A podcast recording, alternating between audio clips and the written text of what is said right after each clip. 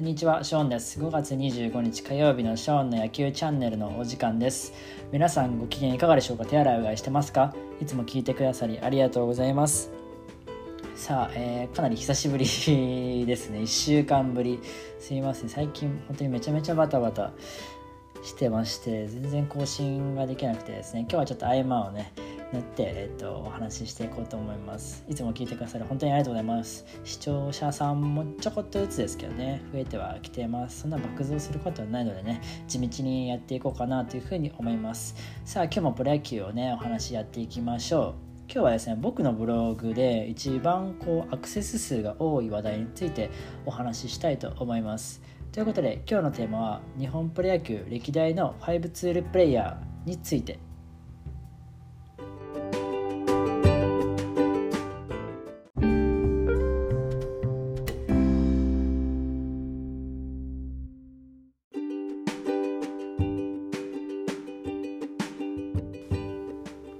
ということで、えっと、日本プロ野球の歴代のね、えっと、選手のね、5ツールプレイヤ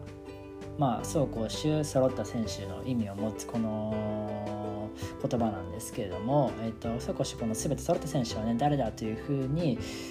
今日は、えーお話ししていこうと思います。で、このうーんテーマというか題なんですけども僕のブログの方、まあ、概要欄に貼ってあるブログの方でアクセス数が多分一番多いのかな数で言うと一番多くてですね結構な人気な記事になってますなんでまあこういう言葉あんまり聞き慣れないファブツールっていうね、えー言葉自体聞き慣れないとは思うんですけどもちょっとこれを機にこんな言葉が、まあ、あるんだとこうやって言われてる選手がいるんだっていうふうに、えっと、聞いてくださると、えー嬉しいかなというふうに思います。一応まあえーと日本プロ野球ということで、まあ、NPB ですね。日本野球機構が統括するチームのことですね、まあ、いわゆるセ・リーグパ・リーグ、まあ、プロ野球12球団っていうところの選手から今日はピックアップしていこうと思います。で皆さんは5ツールプレイヤーっていう言葉自体はご存知ですかね。主にあのメジャーリーグとかで使用されている、まあ、表現のことですよね。で走攻守揃っている、まあ、3拍子揃った選手を指します。日本ではもう走攻守って書いて抜き目のない選手とかって言われたりするんですけども、まあえー海外のねアメリカの方では、えっとこの5つの指標の、えっとバランスがいい選手のことを言います。なんでね今日はね、えっと、日本版の5ツールプレイヤーっていうのを、まあ、僕のね、えっと、独断と偏見ではあるんですけれどもご紹介していこうかなというふうに思います。で、えっと、今日のね大きな目次ですね。一つ目は、まあ、5ツールプレイヤーってまず何ですかっていうところがあると思うのでそれの説明です。でそこから本題ですね。今日はもうここはしっかり時間割いていきたいと思うんですけども日本プロ野球における5ツール ,5 ツールプレイヤーは誰だということでえっと、とりあえず、えっと、10人ですね、10選手挙げてます。これ、現役も、えー引退された選手も関係なく、僕が思う5ツールのプレイヤーをバーンと10選手挙げてます。で、えっと、最後にですね、今後5ツールプレイヤーとして活躍できそうな選手ということで、まあ、まだまだレギュラーに定着はできてないけど、今後、あのー来るんじゃないかという、まあ、ブレイクしてくるんじゃないかと思うようなね選手を僕の中で挙げてますのでこちらもちょっと参考にしてくださると良いかなと思いますということでやっていきましょう5ツールプレイヤーとは一体何かということで主にですね、まあ、MLB メジャーリーグでま使用されていた表現先ほどもお伝えしましたねメジャーリーグで使用されている、ね、表現ですね。で走攻守の全てに優れたプレイヤーを指して、で5ツールってことなので、5つの、ね、能力が、えー、とそこにはね、ありますと。で1つ目がミート力、まあ、確実性。バッティングでいうとミート力確実性ですね。ボールにこう合わせる力ですね。で2つ目がバッティングでパワーですね。長打力。で3つ目が走力、まあ、走塁技術とスピードを含めた走力です。で4つ目が守備力、まあ、守備範囲とかを主に指しますね。で5つ目が送球力ということで、まあ、肩の強さとかを、えー含みますねこの場合は。なんでミート長打力、えー走力、えー守備力送球力この5つこの5つが全て、えー揃ってる選手ですね。を、まあ、5, 5ツールプレイヤーこの5つの能力がまあ一定水準以上に高いプレイヤーのことを5ツールプレイヤーっていうふうに 言います。神々だな、えー、とつまりはね、まあ、何でもできればパーフェクトな選手のことをまあ言うんですよね。でざっくりとまあこんな感じの指標でお話をしてきました。で日本プロ野球における5ツールプレイヤーは誰ということで一応ですねアメリカのスポーツライターの方も日本の日本のね、えっと、プロ野球の選手の中で5ツールプレイヤーとして、えっと、評価を下している選手がいらっしゃいます。5選手いるのかな？で名前を言っていくともうこれちょっとこの後のお話と重複してきちゃうんですけども先に名前を言っちゃいます。えっと、山田選手ヤクルトの山田哲人選手とあとは松井一夫さんですね、えっと、もともと西武とか、まあ、メジャーリーグでも活躍した松井一夫さん。でソフトバンクの柳田選手柳田悠岐選手。で今中日にいる福留孝介選手。で阪神の糸井選手。この5人がですね5ツールプレイヤーとしてあのアメリカのスポーツライターの方は評価を下しております。でこの5人もね、えっと後の方で出てくるんですけども、まあ、これらの選手に加えて今回はさらに歴代の選手をね、えー、ピックアップして見ていきたいと思います。でまず1人目です。1人目はですねもうこれ時系列というかなんだろうなあの活躍したえー、年順に、えー、並んでるんですけれどもまず、えっと、1人目はですね長嶋茂雄さんですね。はい読売巨人軍として、えー、読売巨人軍の、ね、ON として活躍した長嶋さんサードですね。でこの人のキャリアハイの成績はですね1963年です。このキャリアハイを僕があの判断してるんですけれども。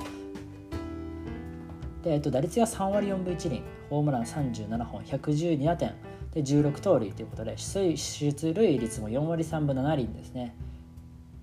で OPS も1割を超えていると。10割。10割を超えているというような OPS 10割区分4厘というね OPS も、えー、出塁率プラス長打率ですね。超えていると。いう感じです。通算成績でもね2471安打を放つ放つなど、まあ、すごいバッターとして活躍されました。で、えーと、能力を言っていきましょうかね。えっ、ー、とミート。ミート力が S でパワーが A 走力が B で肩の強さも B で守備力が A っていう感じで非常にバランスの取れた選手ですね。なんでやっぱりこの選手の特徴はですねミート力が非常に高いというところですね。なおかつパワーも兼ね備えています。で走力と、えー、肩の強さっていう点ではまあ年々ですね、えっと、落ちてはくるんですけどもサードの、ね、守備範囲っていうのは、まあ、広い方ではありますので、まあ、ショートのゴロとか取っちゃったりとかして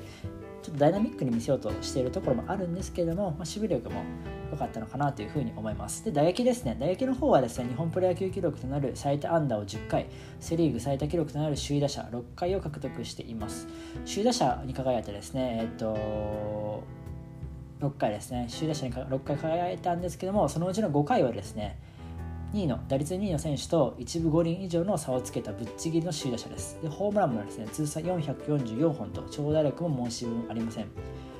で続いて走塁なんですけども走塁はですね3年目までは20盗塁以上記録をしていたんですけども4年目以降は減少傾向です。ただですね通算三塁打74本というのは歴代8位の成績。右打者では2位の2位という成績を、えー、記録していますので走塁能力は高い方と言えそうです。続きまして守備ですね他の三塁手よりも深めの守備位置で、まあ、ショートとか、えー、ピッチャーのゴロを横取りすることもありました。三塁のね通算1000試合以上の守備率は歴代2位ということで、まあ、守備も良かった選手、まあ、長嶋選手が上がるかなというふうに思います。続きまして2人目が、えーと、山本浩二選手ですね。山本浩二さんですね。広島で活躍した赤ヘル山本浩二外野手です。で山本さん山本選手のキャリアハイの成績は1980年ですね。打率は3割3分6厘ホームラン44本112打点14盗塁出塁率は4割4分5厘 OPS も1割1 10, 10, 10割超えということでえーと、この選手も非常に長打と、えー、出塁率兼ね備えた選手です。で、えーと、能力を言っていくと,、えーとミートミートが A ですね。でパワーが S 走力が C 肩の強さが A 守備力が B っていうことでこの選手はまあどちらかというとパワーがメインの選手。だけどまあ打ち損じでヒット、ま、ミート力もあるよっていう感じ。で走力はそこまでめちゃくちゃ速くはないんですけどももともとピッチャーということもあって守備力も非常にいいということ形ですかね。で通算ホームランも536本放っております。じゃあバッティングの方から見ていきましょう。首位打者1回ホームランホームランをですね。ホームランを4回打点を3回獲得しています。さらにですね日本プロ野球史上唯一大卒での500本以上のホームランを達成しております。536本ですね。まあ、ここから見てもまあ長距離砲というふうに判断しても良さそうです。で、走塁に関しては11年連続2桁盗塁とある程度の走力も兼ね備えていますが、ぶっちぎり感は正直ないです。ただやっぱり、まあ、どちらかといえば速い部類になるのかなといった印象です。で、今度守備力なんですけども、外野手としてですね、302、302回の、ね、守備機会連続無失策のセ・リーグ記録を樹立しています。またですね、えっと、大学は法政大学だったんですけども法政大学1年生まではえーと、投手だったこともあって強肩も武器でしたセ・リーグ最多のダイヤモンドグラブ賞現在の、ね、ゴールデングラブ賞を10回獲得している名選手でございます、まあ、山本浩二選手はこんな感じですねはい続きましてですね続きましては、えっ、ー、と、箕田浩二選手いきましょうか。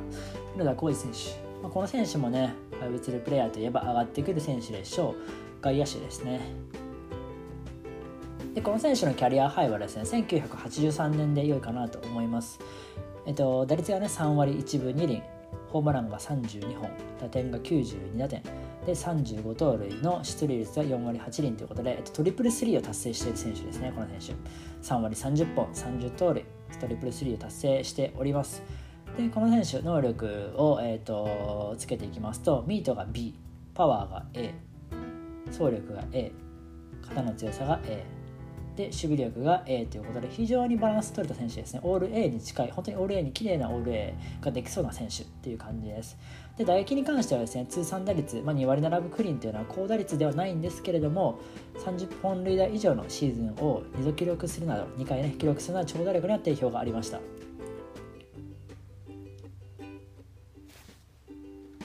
でも、えーと、走塁に関してはですねもともとダイソーで起用されていたこともありまして走塁には総力やですね定評がありました。1978年にはですね61盗塁を記録するなど盗塁技術も兼ね備えていまして足での貢献度も高かった選手です。でこの選手がやっぱり、えっと、特筆すべきなのは守備力なんですよね。1978年から8年連続でダイヤモンドグラブ賞を獲得するなど強肩俊足を生かした守備には定評がありました。部類としてはですね超がつくほどの強肩肩の強さはないんですけども常に守備位置をねこう意識していたためスムーズな守備ができたと言いますね。僕この世代ではないので実際にまあリアルタイムで見れてはいないんですけれども非常にバランスの整った選手と言えそうですよね。はい続きましてえー、っと秋山浩二選手ですね。西武などで活躍しました。秋山浩二選手外野手ですね。この選手のキャリアハイは1987年で良いかなと思います。打率がですね2割6分2厘。43本塁打94打点。38盗塁。出塁率は3割2分9厘ということで えっ、とすごいなんか極端な選手ですよね。で能力を言っていきますとミートが C パワーが A 走力が A 肩が S 守備が S ということで、えっ、とこんな感じです。ミート力はないです、正直言って。ただそれ以外のところがちょっとずば抜けてるなっていう印象です。で、打撃からいっていきましょう。ミート力はですね、他の5ツールプレイヤーとしては、まあ比較としては、比較しましてはちょっと乏しいんですけども、ホームラン王に輝いた長打力はですね、それを埋める大きな武器で9年連続30本塁打以上達成しています。で走塁に関しては盗塁王に輝くなど走塁面でもまあ結構突出した成績を残していまして、まあ、当時のプロ野球選手の中では、ま、屈指の俊足選手でありました。で守備に関してももともと投手出身ということもありまして肩には定評があります。それに加えて、まあ、広い守備範囲も誇りゴールデングラブ賞は通算で11回獲得しています。この選手の何がすごいとにかく身体能力が高いということですよね。ホームランを打った後のホームインはバック中で決めるとかなんかスケールのスケールが違う選手。バク宙？バク転？前中なんだ？前中かあれ？ちょっと分かんない。体操 ごめんなさい。えっとスケールがとにかく大きな選手でしたね。だからあのロマンのある選手って言ってよかったのかな。だから伸び伸びやれてたんじゃないかなというふうに思います。さあ続いていきましょう。続いてはですねイチロー選手ですね。イチローさん、まあ、必ず名前が上がってくるだろうと。言われていましたイチローさん。はい、でキャリアハイ日本でのキャリアハイということにしておきたいので日本でのキャリアハイは1995年で良いかなとは思います。打率が3割4分2厘ホームランが25本80打点49盗塁出塁率が4割3分2厘ということで、えっと、この年ですねホームラン以外のタイトルを獲得してます、えっと、首位打者、えー、打点王盗塁王最高出塁率とかもう総なめにしてます。で結局日米通算4300本以上のヒットを放つのはねもう化け物級の選手に日本が誇るねレジレジェンドになってます。でイチローさんはねちょっと能力で見ていきたいと思うんですけれどもミートが S パワーが B 走力が S 肩が S 守備が A ということで、えー、えっとパワー以外はもうほぼマックスに近い数値を上げてもいいんじゃないかなという感じです。で打撃に関してはですね、まあ、イチロー選手は、えーと、3年目ですね、扇監督が就任したプロ3年目にですね、まあ、積極的に起用されまして、まあ、リーグを代表する選手となりました。で日本プロ野球はですではですね、歴代最多タイ記録となる首位打者7回を獲得しまして、パ・リーグ歴代最多となる最多安打を5回獲得しています。でメジャーリーグではですねシーズン最多安打記録を、まあ、262本という記録をですね保持しておりまして10年連続200安打以上達成しています。でプロ野球における通算安打世界記録最多試合出場記録保持者ということで、まあ、日米通算ですけどもねこういった記録もお持ちの方です。でそれに関しましては通算盗塁数もまあさることながらですねとにかく成功率に重点を置いていまして日本プロ野球時代の通算盗塁成功率は8割5分8厘ということで85%以上で86%ぐらいですかね成功率。199盗塁中ですね。86%ぐらい。で、えー、とメジャーリーグ MLB 時代の通算盗塁成功率は 81%, 509盗塁のうち81%とかなり高い数値を残しています。でこのイチローさんね、えっと、通算日米通算盗塁数800以上を超えてるんですよね。盗塁数もかなり多いんですよね。で走塁はですね10割を目指さないといけないので、まあ、打撃や守備よりも難しいとの発言があるように、まあ、準備にこう余念がなかった選手ですよね。で守備に関しましてこの方守備に関してもね素晴らしいプレイヤーでして2006年にですねメジャーリーガー415人による最も肩が強い外野手の投票で、えっと、48%の得票率もう過半数ですよねほぼ。を占めて1位になるぐらいの強肩が武器ですよね。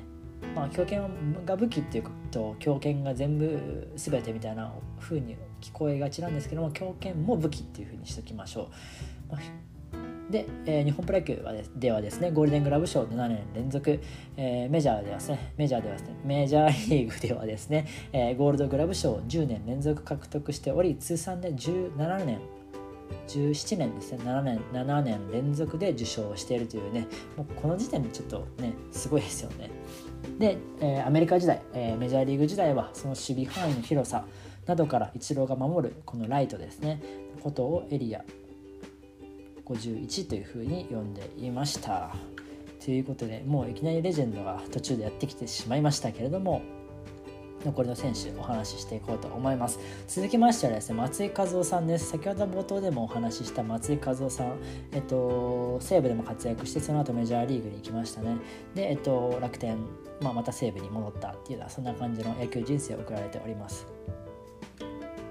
で松井和夫さんのキャリアハイ日本でのキャリアハイはいろいろあるんですけど2002年でいいかなというふうに僕的には思ってます。打率が3割3分2厘36本塁打87打点。で33盗塁出塁率も3割8分9厘ということで、えっと、トリプルスリーを達成しております。3割30本30盗塁。で能力を見ていきますとミート力ミートが A パワーが A 走力足が S 肩が A 守備が A って感じでもう A 以上本当にバランスの取れた選手であります。で、えっ、ー、と、まあ、日米通算ですね、えっ、と、2705安打を放つなどね、もう安打製造機として活躍されました。まあ、それながらもね、長打力もある選手として、えっ、と、通算でね、1000打点以上も達成しています。で、打撃の方から見ていきましょう。史上最高のスイッチヒッター、まあ、両打ちですね、史上最高の両打ち、右な右打ちも左打ちもできる選手。で、えっ、と、まあ、広角にねこう打ち分ける打撃技術打撃技術を持っています。2002年ですねには36本塁打を記録するなどパンチ力も兼ね備えています。またですねベストナインをですね 7, 7, 年7年連続受賞しましてこの記録はですねショートでは最長の記録となっております。でそれに関しましては盗塁走塁技術に加えてトップスピードに乗るのが速い天性のスピードというのも持ち合わせていまして通算465盗塁ながら成功率は8割を超えているという化け物です。8割以上の確率で盗塁成功させちゃいますからね。オールスターであの古田さんから走ってましたもんね。しかも3塁に盗塁しましたもん。3投もしてましたもんね。で守備に関しましては150キロ近い球を投げる強肩に加えて身体能力の高さから生まれる、まあ、華麗な守備っていうのはね唯一無二のものです。補給とかスローイングの精度なども結構高かったですよね。またですね、えっと、日本プロ野球ではですね、えっとまあ、メジャーリーグ移籍前の日本プロ野球ではですねショートでの出場がほとんどだったんですけども、まあ、メジャーリーグに行ってからはセカンドにも挑戦するなどねどのポジションにも対応できるような守備力が武器です。でこの選手はもとも松井さん松井和夫選手松井和夫さんはもともとはまあ PL 学園高校時代は PL 学園だったかな PL 学園でピッチャーもやってて。ということで肩の強さは定評がありました。ソフトバンクの今宮選手みたいなイメージかな今で言うと。今宮選手よりもバッティングミート力と長打力をつけたような化け物選手みたいなそんな感じです。の化け物の両打ち選手みたいな感じで本当に、うん、すごい選手でしたよね。筋肉もムキムキでかっこよかったですね。はい続きまして、えっと、福留孝介選手いきましょうか。今中日で活躍してますね、えっと、福留選手。福留選手のキャリアハイの成績はですね2006年の中日時代で良かったかなと思います、えー、アメリカに渡る前ですね。打率が3割5分 ,5 分1厘。31本塁打104打点11盗塁。出塁率が4割3分8厘ということで、えっと、首位打者と最高出塁率のタイトルを獲得しています。でえっと能力を見ていきますね。ミートがミートが A でパワーが A で走力が C で肩が A 守備が A ということでこの選手はですね、えっと、そんなに足は速くないんですけれども打撃の安定感と守備の安定感ここの2つがかなり強くてですねこの安定感っていうとえっとちょうど平均値なのかと思われがちなんですけどももうず抜けて 突出してあの高い、えーと、レベルでの安定感を誇るような選手です。でその後日米あアメリカに挑戦しましたね。で日本に戻ってきて、えーと、阪神阪神タイガースに、えー、移籍入団してでその後、えー、中日に戻ってきたというような感じですね。日米通算えっと、昨シーズンまでで2407安打を放つのはね非常に安定したバッティングでございます。で打撃の方を見ていきましょう。日本プロ野球時代にですね、えっと、首位打者を2回30本塁打以上2回達成しておりまして、まあ、ミート力パンチ力これはね兼ね備えています。またですねこの選手はですね、えっと、選球眼球を見る力っていうのもね非常に優れておりまして最高出塁率3回獲得しています。で日本プロ野球通算で昨シーズンまでで3割8分2厘というね出塁出塁率を記録しています。いつも出塁率が言えない言いにくいですねこれ。これって言ったらかんか。えっ、と出塁率ね最高出塁通算出塁率は3割8分2厘っていうね非常に高いですねこれ。4割いけば結構一流な感じ一流な感じと4割いく選手シーズンでもいないのに通算で3割8分を超えてるというねこの選球眼はすごいですよねこういう技術とかは非常にあのもったいないですよねあの阪神昨シーズン、まあ、阪神出てしまったけどこういうこういう技術を伝える選手ってのはいないので本当にいるだけでだいぶあの存在的には大きいかなというふうに思います。でそれいきましょう。それはですねタイム、まあ、ではですね俊足の部類に入るんですけども、まあ、盗塁の基礎というか、まあ、企画ですねこういうのはあんまりしないですね。で盗塁のまあシーズンキャリアハイは13盗塁ということでそんなにそんなに積極的な盗塁はないです。走塁に関しては積極性はどちらかといえばある方かなというふうに思います。で守備に関してはですね全盛期はですね強肩を武器に、まあ、主にライトを守っていましたが、まあ、最近はちょっと衰えのためもあってかレフトを守ることもありますで日本通算でですね5回のゴールデングラブ賞を獲得しているので守備に関しても非常に、えっと、いい選手外野手としてはですねいい選手となっております。この福留選手もですねもともと、えっと、PL 学園か高校時代 PL 学園で、えっと、高校生の時にドラフトで7球団でしたっけ？7球団から1指名を受けたんですけれども、まあ、近鉄がくじで当てて当てまして近鉄はちょっと意中の球団ではなかったので、えっと、ドラフト入団拒否をしましてその後日本生命かな社会人日本生命に行かれて、えっと、社会人で経験して逆指名で中日に入団したのかな。今の今はもう亡き逆指名というあのチー ト技が当時はあったんでね。好きな球団に行けるという感じでしたので中日入団した当初は、えっと、内野手でしたね。ショートとかサードを守ってたのかな。で結構エラーが多かったので、えっと、外野の方にコンバートされまして成功を収めたというような感じですよね。入団した当初は三振数三振の数もエラーも多かったです。三振も多かったようなそんな印象があります。さあ続きましてはですね糸井嘉雄選手です。阪神タイガースですね。糸井選手のキャリアハイは2014年でいいかなと思います。打率が3割3分1厘19本塁打81打点ですね。で31盗塁。出出塁率が4割2分4厘 ,4 厘ということで 数字までいなくなってきちゃった。ということで、えっと、首位打者を獲得していますこの年ですね。2014年。7年前かな。で伊藤選手の、えっと、能力ですね。見ていきます。ミートが A パワーが B、えー、走力が足が A 肩が S 守備が B ということで、えっと、非常にこの選手のバランスの取れた選手となっております、まあ、2000万で達成できるかなどうかなっていうような位置にちょうどいますよね。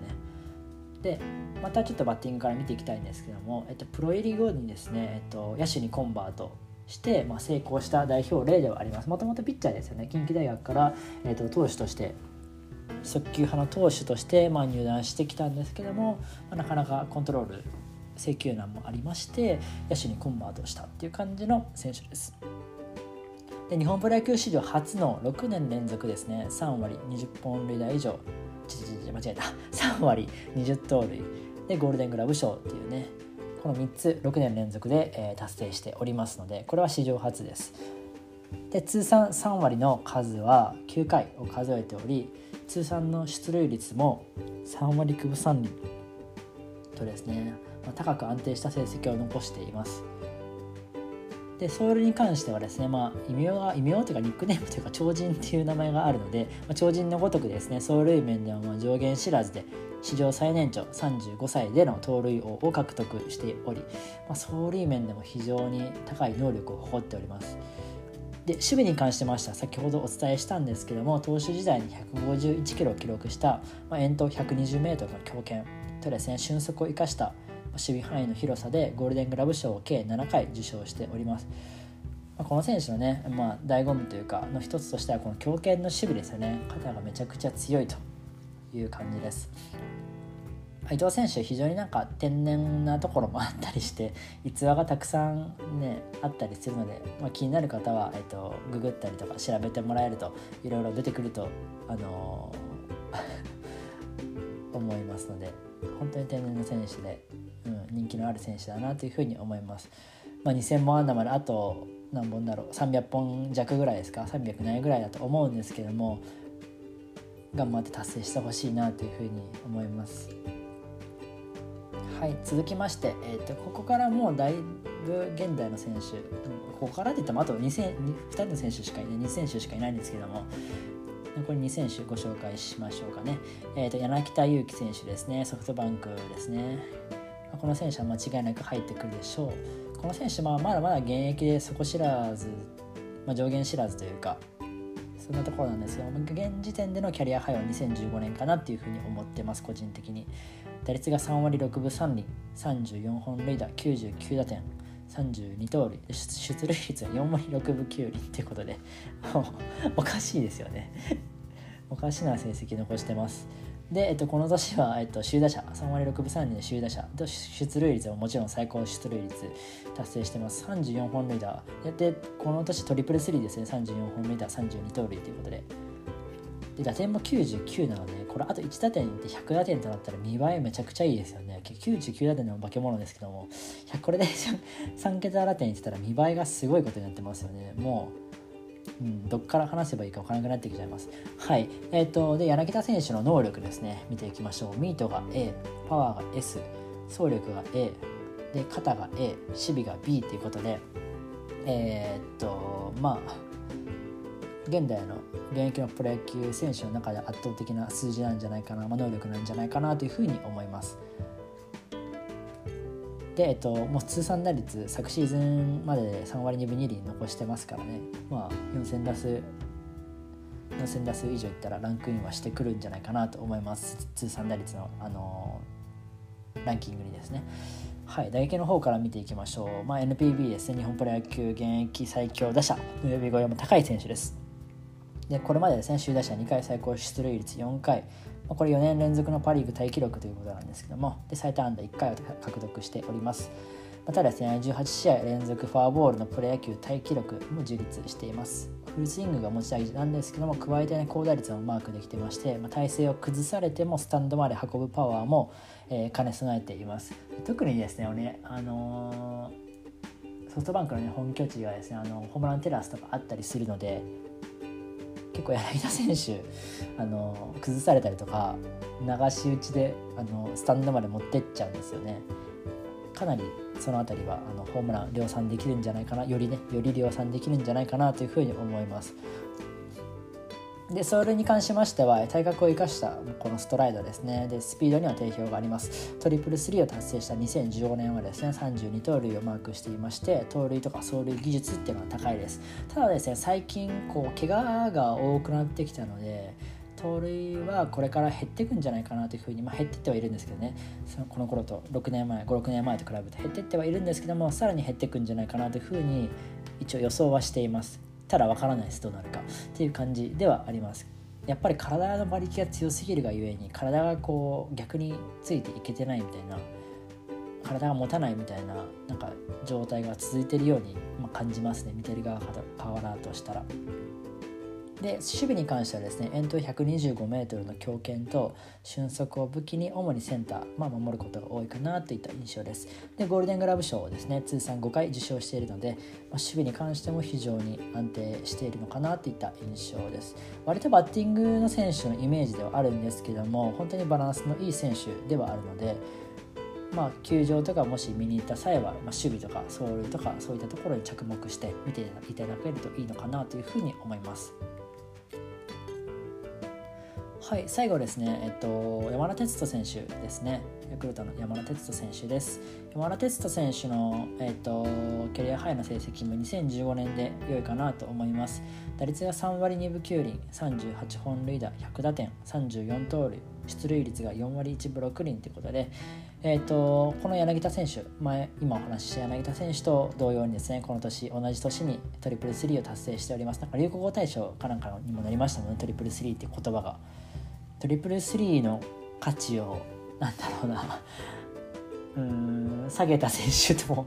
いい意味でね、えーと、そういうふうに皮肉で言われ皮肉って言われてる選手でもありますねこの山田選手もうミスタートリプルスリーって言っても過言ではないんじゃないかっていうようなレベルの選手ですよね正直。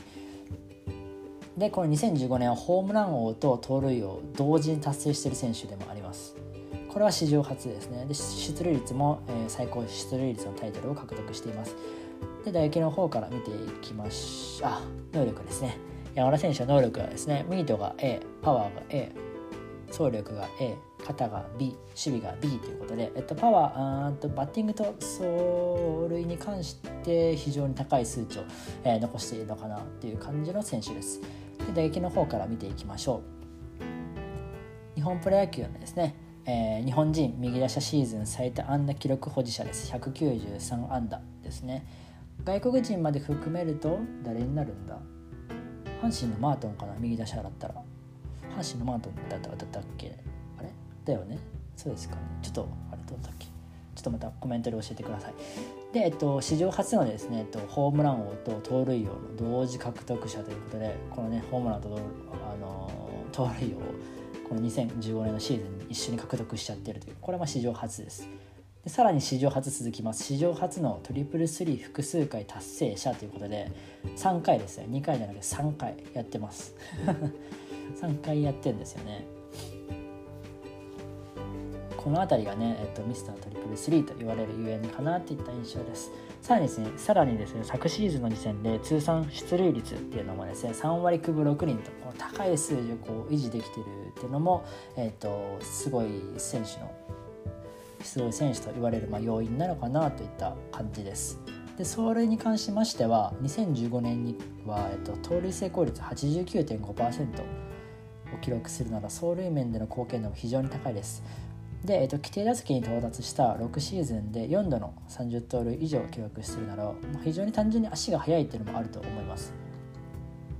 で、えっと、守備に関してはですね高校時代はショートだったんですけども、まあ、送球難とかもありましてプロでは主にセカンドを守ることが多いかなと思います。国際時代国際時代で国際試合ではファーストとかもなんか守ってたような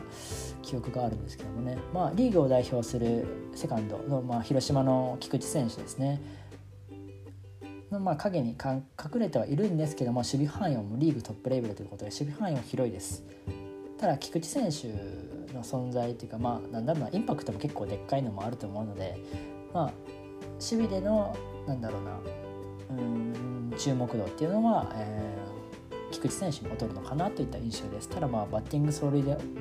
かなりね凌駕はしているのでそこでしっかり埋め合わせら埋め合わせてれるのかな埋め合わせれてるのかなといった感じですはいこんな感じで、えっと、10人ですね、えっと、お話ししました今日めちゃくちゃなんか長い気がするここでもう35分ぐらい経ってますもんねごめんなさい本当に付き合ってくれてありがとうございますまだ終わりじゃないんですけども えっと、まだ終わりじゃないんですけど、もうすぐ終わりますね。はい。今後ですね、あと、5ツールプレイヤーとして活躍できそうな選手ということで、まあ、負けみたいなもんですね。今後、こう、期待を込めている選手を、まあ、複数にピックアップしてたので、お話ししていきたいと思います。これはもう本当に軽くお話しして終わります。えっと4人ですかね。4人お話できたらいいなというふうに思っていましてまず1人目がですねロッテの藤原選手ですね。あの大阪桐蔭のね。藤原選手ですね。高校時代からま定評の外野手ではあるんですけれども圧倒的なこうスピードに加えてパワーもね兼ね備えていますよね5年後ぐらいには日本代表する選手になってくれると嬉しいなというふうに個人的には思います。まあ、あのあの年というかあの年代の大阪桐蔭に藤原選手とか、まあ、ネオ選手とか柿選手とか、えっと、横川選手とかあと山田選手とかうんあとキャプテンの中川選手とかいたんですけども僕的には藤原選手が一番好みかなというふうに思います。まあユーティリティ性で求めるならば、まあ、ネオ選手かなとは思うんですけども、まあ、外野手1本っていう感じだと、まあ、藤原選手かなというふうに、えー、思います。で続きまして楽天の小郷選手ですね。小郷優也選手ですね、まあ、2018年ドラフト7位指名だったんですけども、まあ、ルーキーイヤーから一部に出場している選手です。で、えっと、2020年シーズンもですね58試合で4本塁打8盗塁を記録していますさらにですね出塁率も高くてですね、まあ、レギュラーに定着できればもっと注目される選手になるのかなというふうに思いますこの小郷選手僕のブログの方でも、えっと、まとめているのでちょっと概要欄からチェックしていただいて URL から飛んでほしいなと思います。大郷選手をまとめているのもあります。あれ、このラジオで話さこのラジオとか、このチャンネルで話さなかったっけな？ャンネル数50以上あるとどれ話してどれ話してないかとごちゃごちゃになっちゃって。